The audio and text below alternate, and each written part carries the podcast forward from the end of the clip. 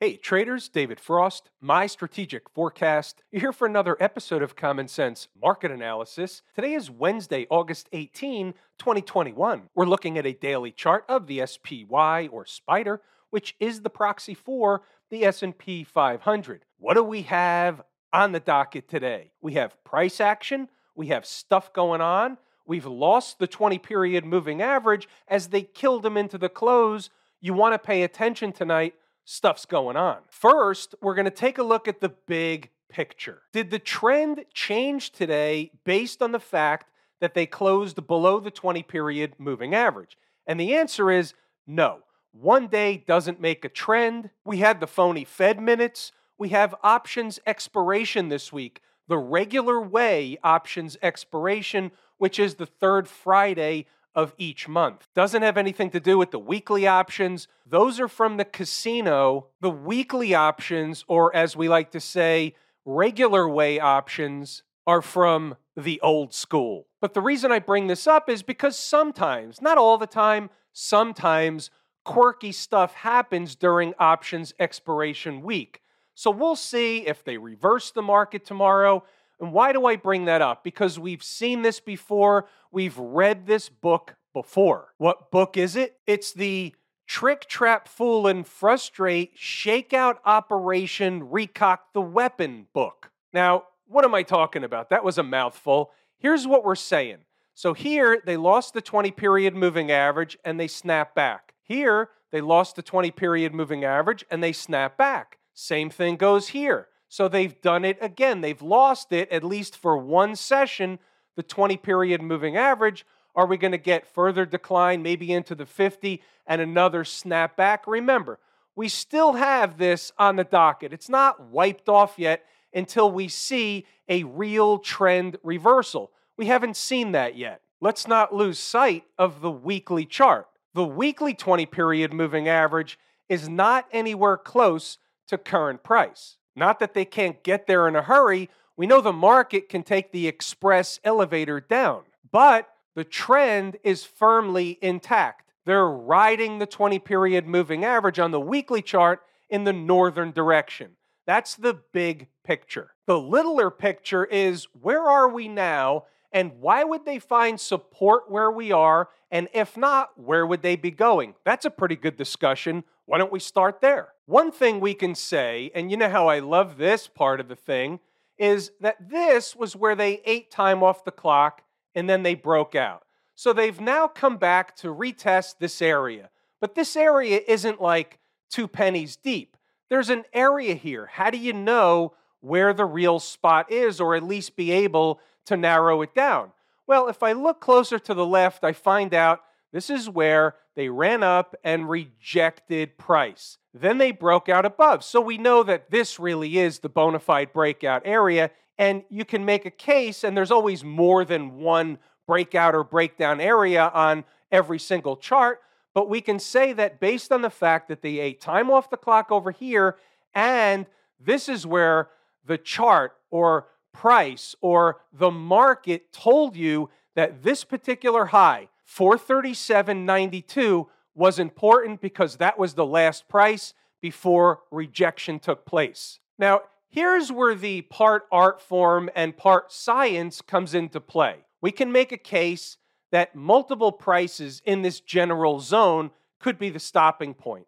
The reality is, we don't know exactly where a stopping point is going to be. And by the way, we have the awareness that they can blow through everything. Why is that? Because eventually, when the market does put in a top, and we don't know whether we have a top or we don't have a top, we haven't really changed the trend yet. We had decent volume today in excess of the average volume, but we haven't really changed trend yet. But the awareness is that the market's not going to necessarily send you a postcard saying, hey, look, the top is in. You need to do something about it. We're going to really kill the market over the next three or four days. Get ready. They don't send you the postcard, they don't send you an email, there's no Twitter account. The point here is that one day, and we've been saying this for a long, long time, you're either going to see an intraday reversal, and that's going to be a top, or we're going to see some kind of huge gap down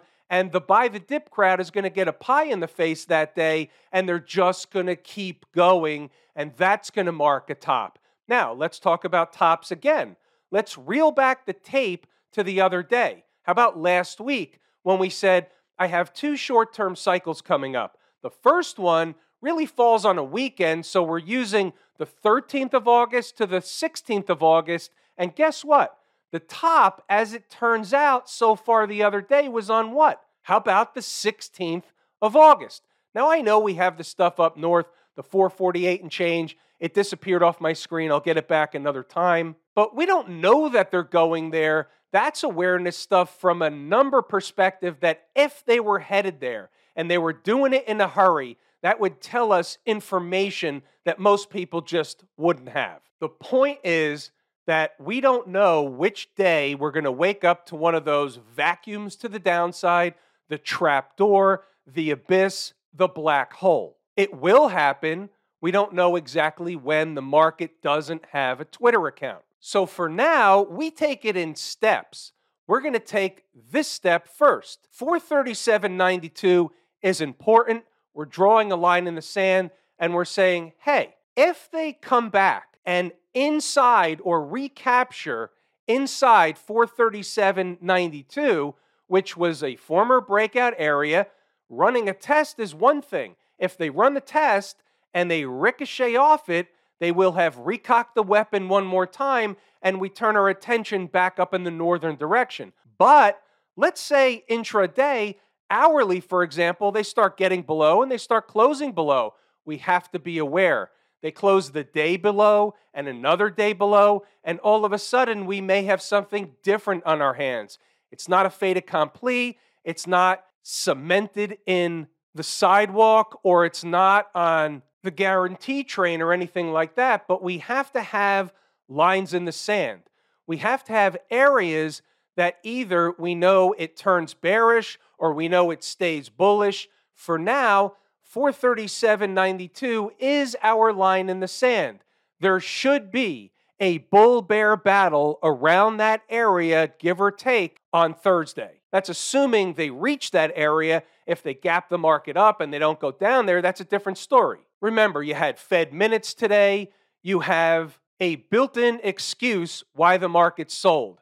The market didn't sell immediately upon the release of the Fed minutes, but it's a built in excuse. It's easy for them to say, hey, people were poring through the report and they got to page 38 of the Fed minutes and they realized X, Y, and Z, and therefore we have to sell the market. Now, that didn't really happen, but that's the media's version of what happened. And by the way, if the Fed minutes don't work as the excuse, and it should work as the excuse, but if it doesn't, they can always circle back to coronavirus. At this point, it's always a backup excuse. A player brings a backup glove, a backup bat, maybe backup shoes to the event, to the game, whatever it is. That's all in the spirit of being prepared. Well, the media also has to have backup excuses coronavirus is a backup excuse. Switching over to the 240 minute chart, taking a gander over here,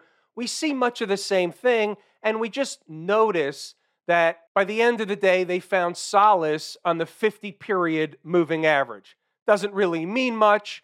437.92 is certainly more important than the 50 period moving average on just the 240 chart. Is the 120 minute chart telling us anything different than we didn't see before? And the answer is not really. We have a 100 period moving average. That was the solace point today at the end of the day. When you have moving averages culminating around the same price on different charts and they're different moving averages, you can bet your bottom dollar that that area within pennies will be important. By the way, what do we notice here? On the 120 minute chart, we have a breakup candle. Therefore, we have a breakup candle low. It's not at the same exact price, but it's at a close enough price within, let's say, 20 cents, give or take, of 437.92. Okay, that's of note. It's a puzzle piece. It's on the table. Did we have one of those on the 240 chart? And the answer is no, we didn't. A, I would have pointed it out. And B, that's why we look at a variety of different charts. Not all charts are going to tell you the same thing. Sometimes they diverge, but sometimes one chart will give you a clue that another one is not providing. How you doing? How about the hourly chart? What do we have here? Well, we have another breakup candle low, same one from the 120 chart. That's fine. But we also have to scroll back. We have to look to the left and we find a gap. So guess what? We're going to say 435.50. It's actually 435.53. And there's your gap. We're going to notate it on the chart. Why is that? Because it's another spot. Not to say that there won't be a spot in between those two prices, but what I'm doing here is getting the lay of the land. I'm getting the big picture in preparation for the next trading day. I want to know the big spots. I'll get the small ones in the morning, specifically in preparation for inside the number members. We work with big spots, we work with small spots. We work with all spots. Going back to the daily chart for a moment, I want to point something else out because we talk about this kind of stuff all the time, and you have to train your brain to recognize it when it's available. 435.53 was a gap that we identified. Now there's another reason because we're on a different chart where that spot will be important. What is it? It's not the exact same spot, but it's the general zone. The more things we find in a general zone, the more we begin to build what I like to call a full stack, and it becomes a pile of evidence why the market will first be attracted to that area like a magnet, and also, in the case where a market is falling, find support at said area. If the market's rising, all the same rules apply, but the market will find what? Right, resistance at the same area. So in this case, we have a big breakdown candle and we have a breakdown candle high, 436. It's not the same 435.53, but it's close. So if they're going to 436, they might as well go to 435.53 to fill the gap. Why would they be going to 436? Because that's another area where the market broke out from. In this case, it gapped above it. And you know what we say all the time? Sometimes the market can't beat through a specific area during the trading day. To make it easy on itself, they just decide to gap above or gap below it. Well, that's what happened here. I'm talking about the candle from the 16th of July. So here they rallied back to do what? To run a test of the breakdown candle high. Well, instead of trying to beat through it, they the next day just gapped above it. They came down to run a test and they've stayed above ever since. So 436 is also a breakout area. 435.53 is a gap. So you bet your bottom dollar that under normal garden variety conditions, 435.50 to 436 is a very important spot to the market. Write that down, put it on a sticky note. You're probably going to need it. All right, I gave you a lot in terms of what's important down south. Now, let's change over to inside the numbers. So, what were the early thoughts today? It's hump day wake up around the flat line? Is the selling done for the week? We don't know yet. It's just one of the thoughts or questions we have to ask in the pre dawn hours at zero dark 30. Let's get right down to the business of numbers. We've got the same exact spot that will serve as the early pivot 443.75. Let's get our faculties. Five minute chart, SPY, right of the vertical is today's activity. 443.75 is the horizontal line running across the screen. And the opening print, you see here's the 935 candle, candle ending at 935. The opening print of the day was 442.96. What do they do? They run up to run a test of that important spot. They run a test, they get below it. Later on, they run a test again and they fail. That was an important spot. Opening the day above or below is the first clue. Remember, they opened below. Even though they ran a test, they opened below. That's important to me anyway. We got some stuff up on the north side. They didn't really go north today. They ended up going south most of the day, or really at least into the end of the day. On the south side of things, the area just above and below 443 is a support zone. Getting below and closing candles below opens the door for yesterday's lows and then the big fat round number of 440, give or take. All right, let's get our faculties one more time. we've adjusted the trend lines. 443 is the top trend line. So you see what happened. Here again is the opening print.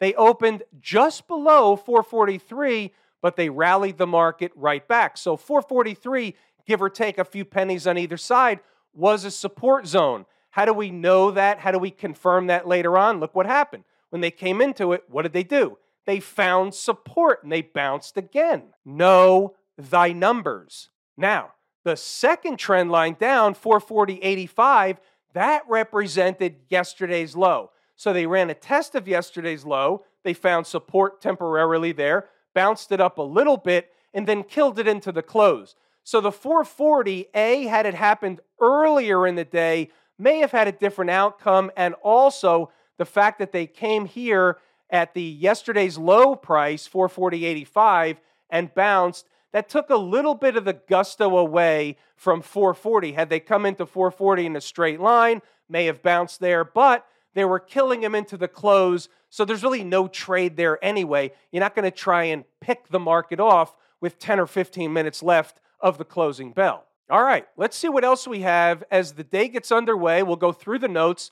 What I urge you to do is pause the video, read the notes, go back to the chart to double check the work. See whether or not I'm bonkers or I know my numbers. And by the way, it's not only do I know my numbers, it's also does he really have a handle on how the market works? Because most people tell you stuff. Use this indicator, buy this, sell that. If they're right, they look like a genius. But do they really understand what they're talking about, or are they just throwing darts? I'll leave it for you to decide. We'll let them open the session to get going for a while. It was quiet in the pre-market. At 921, I'm taking a look at the tape. I'm saying 442.35, give or take, is a spot where on a quick spike down, it should be support, should provide a trade. There it is, 442.35. They didn't do it. They spiked it up anyway or rallied before that number. They came into it later, spiked it, and bounced the market around that number, but that wasn't the trade. The trade was if they did it quick in the beginning of the day. All right, so it didn't happen. Just of note, 931, it was a crappy selection of stocks on the move today. Nothing was moving. We didn't have really a lot of opportunity on the board. I found one later. We'll talk about that as the commentary goes along. I made an adjustment on ADI that had a lower price from stocks on the move. But once the market opens and it's quiet and I see that there is no flush going on down to a lower number, I can adjust the price sometimes, and I did that. 935, same spot. 442.35, it didn't happen. We know about that. 443.20 is resistance. And as a point of reference, again, we've adjusted the line. 443.20 is resistance. And early on, in the first few minutes, you could see the resistance. Once they got above it, they came in for a back test. What happens to resistance? It becomes support until broken again. Know your numbers, and we're moving along. 444 and change is yesterday's high into the close. Can they run a test? Of course. We don't know they will, but closing candles above 443.20 is the first step. So we just looked at the chart. You saw what happened at 443.20. Once they were able to sustain price above that level, then guess what? It opened the door for a 444 or more test. There's your 444, and the numbers are small. They're not far apart, but you have to deal with whatever numbers the market is throwing back at you on any given day. If the range is narrow or it has been narrow, the numbers are going to be closer together. If the range expands, the numbers get farther apart. That's the way the market works. You take what Mrs. Market provides. All right, we're moving along. Let's see what else we have. 444.35, then 444.70 to 96 for running a test purposes. Just stating where they're headed if they continue pushing higher. Doesn't mean you have to be in a trade riding it up there. I'm just telling you what's going on. Sometimes there's a trade at hand, sometimes they're not. Sometimes we're just providing tour guide type information. And by the way, that was essentially the stopping point for the day up in that zone. We're moving along. Let's see what else we have. You can obviously pause the video, read the notes. The tape was quiet. 10:30 I found a potential opportunity. Hooray. GDX at 31.44. stop as an hourly close below $30.90. We're going to circle back to stocks on the move, but since I put it in here, we might as well look at it now. There it is, 3144. They went a little bit lower, they reversed, they went higher, they provided a minimum required base hit. 3188 was the high. They came back down at the end of the day. Now, here was the thing at the end of the day or midday, with the Fed fake minute announcement, we could get some volatility around GDX. So, what you'll see in the notes is I mentioned that there's a case to keep it, there's a case to pitch it. Not going to get hung up on that now. You can read the notes for yourself if you were interested. We'll circle back to stocks on the move later, but the reality is that was the only thing that happened or hit. Let's finish up the notes, pause the video, read the notes, go back to the charts. We're moving along. Let's see what else we have. More commentary on GDX. We were waiting on the Fed minutes. You get into that zone where the market gets quiet and there are air quotes waiting on the Fed minutes. Phony minutes, I should say. Why do I say phony minutes? I say it tongue in cheek, but the reality is what they're releasing is a document full of commentary that they want you to believe that they discussed at their meeting. It's a version of what was discussed at the meeting, but more in line with what was agreed they would say what was discussed at the meeting. Fed minutes come out, they sent the minutes along with the market goose, they goose the market, they drop the market. The market whips around, slash, has a kabuki theater moment around this kind of stuff. We know all that. Watch this 444.20 is the pivot. Well, here, let's scroll down a little bit and recap some stuff from 203 before it happens. So they sent the minutes along with the goose. The trend is your friend. The draw remains up until it's not. At the time, if they're going to send the market up, you say, well, the trend is your friend. They're going to goose the market until or unless they fail. Well, they failed, but you don't anticipate or guess at a failure. If they're going up, you assume the trend is your friend and you go from there. They're looking for an excuse to go higher as they normally are. Where did they go? How about 444.20, which is still overhead resistance until it's not. Now, here's a 15 minute chart, and it doesn't seem like much in real time at the time, but then you look back and you say, wait a minute, 444.20 was a pivot, and guess what? What was the high here? 444.19. Are you kidding me? Are there any accidents or coincidences in the market? And the answer is no, there isn't. So here we are at 213. Now that's interesting. 444.19 high against 444.20 resistance, and they fall. So I see them fall away, and I'm saying, hey, wait a minute. All of a sudden, there's something going on. Not interested in a long trade unless it was at 440, and that doesn't include the last five or 10 minutes into the end of the day. But that was the only trade that I was interested in mid to late afternoon. You're running out of time on the clock. So we know 444.20 is the pivot. We'll go through the end of the day. I'll let you read the notes. You can go back to the charts to double check the work. We know what happened. We know about the numbers. 442.50 now is the line in the sand for bulls to rally into the end of the day or not, or fail. 442.50. Now there's your 442.50. This is a 15 minute chart. Here's your five minute chart. You can see the battle a little bit differently on a five minute chart. That was essentially the battle. They were either going to be saved slash have a rescue operation at 442.50 or they were going to fail and kill him into the close. 442.50 is the line in the sand. Here's the rest or the list of stocks on the move. You see GDX, the other ones didn't hit their entry targets, so they're just wiped off the board. They're no trades. What's going on over in Camp IWM? Well, here we are right around or above, hovering above the 200 period moving average. So this is not a bullish chart. So what did they do today? First, by the way, and I say it's not a bullish chart, that doesn't mean they won't go higher. What I'm saying is this is not a bullish pattern. There's an area where there could be a rescue operation but that's it. They're pretty much teetering right now. And we know about the weekly close. So 217.67 is a weekly number. It'd be interesting to see where they are on Friday. But check this out. So they have a tail candle from yesterday come up short of the 200 period moving average. Today, they don't go lower, even though the SPY is significantly below yesterday's low. You have to notice this. This is a puzzle piece, it's on the table. Doesn't matter whether you think it's bullish or bearish, or you don't know or you don't care. It's a puzzle piece on the table right now. We'll unpack more of it as time goes on.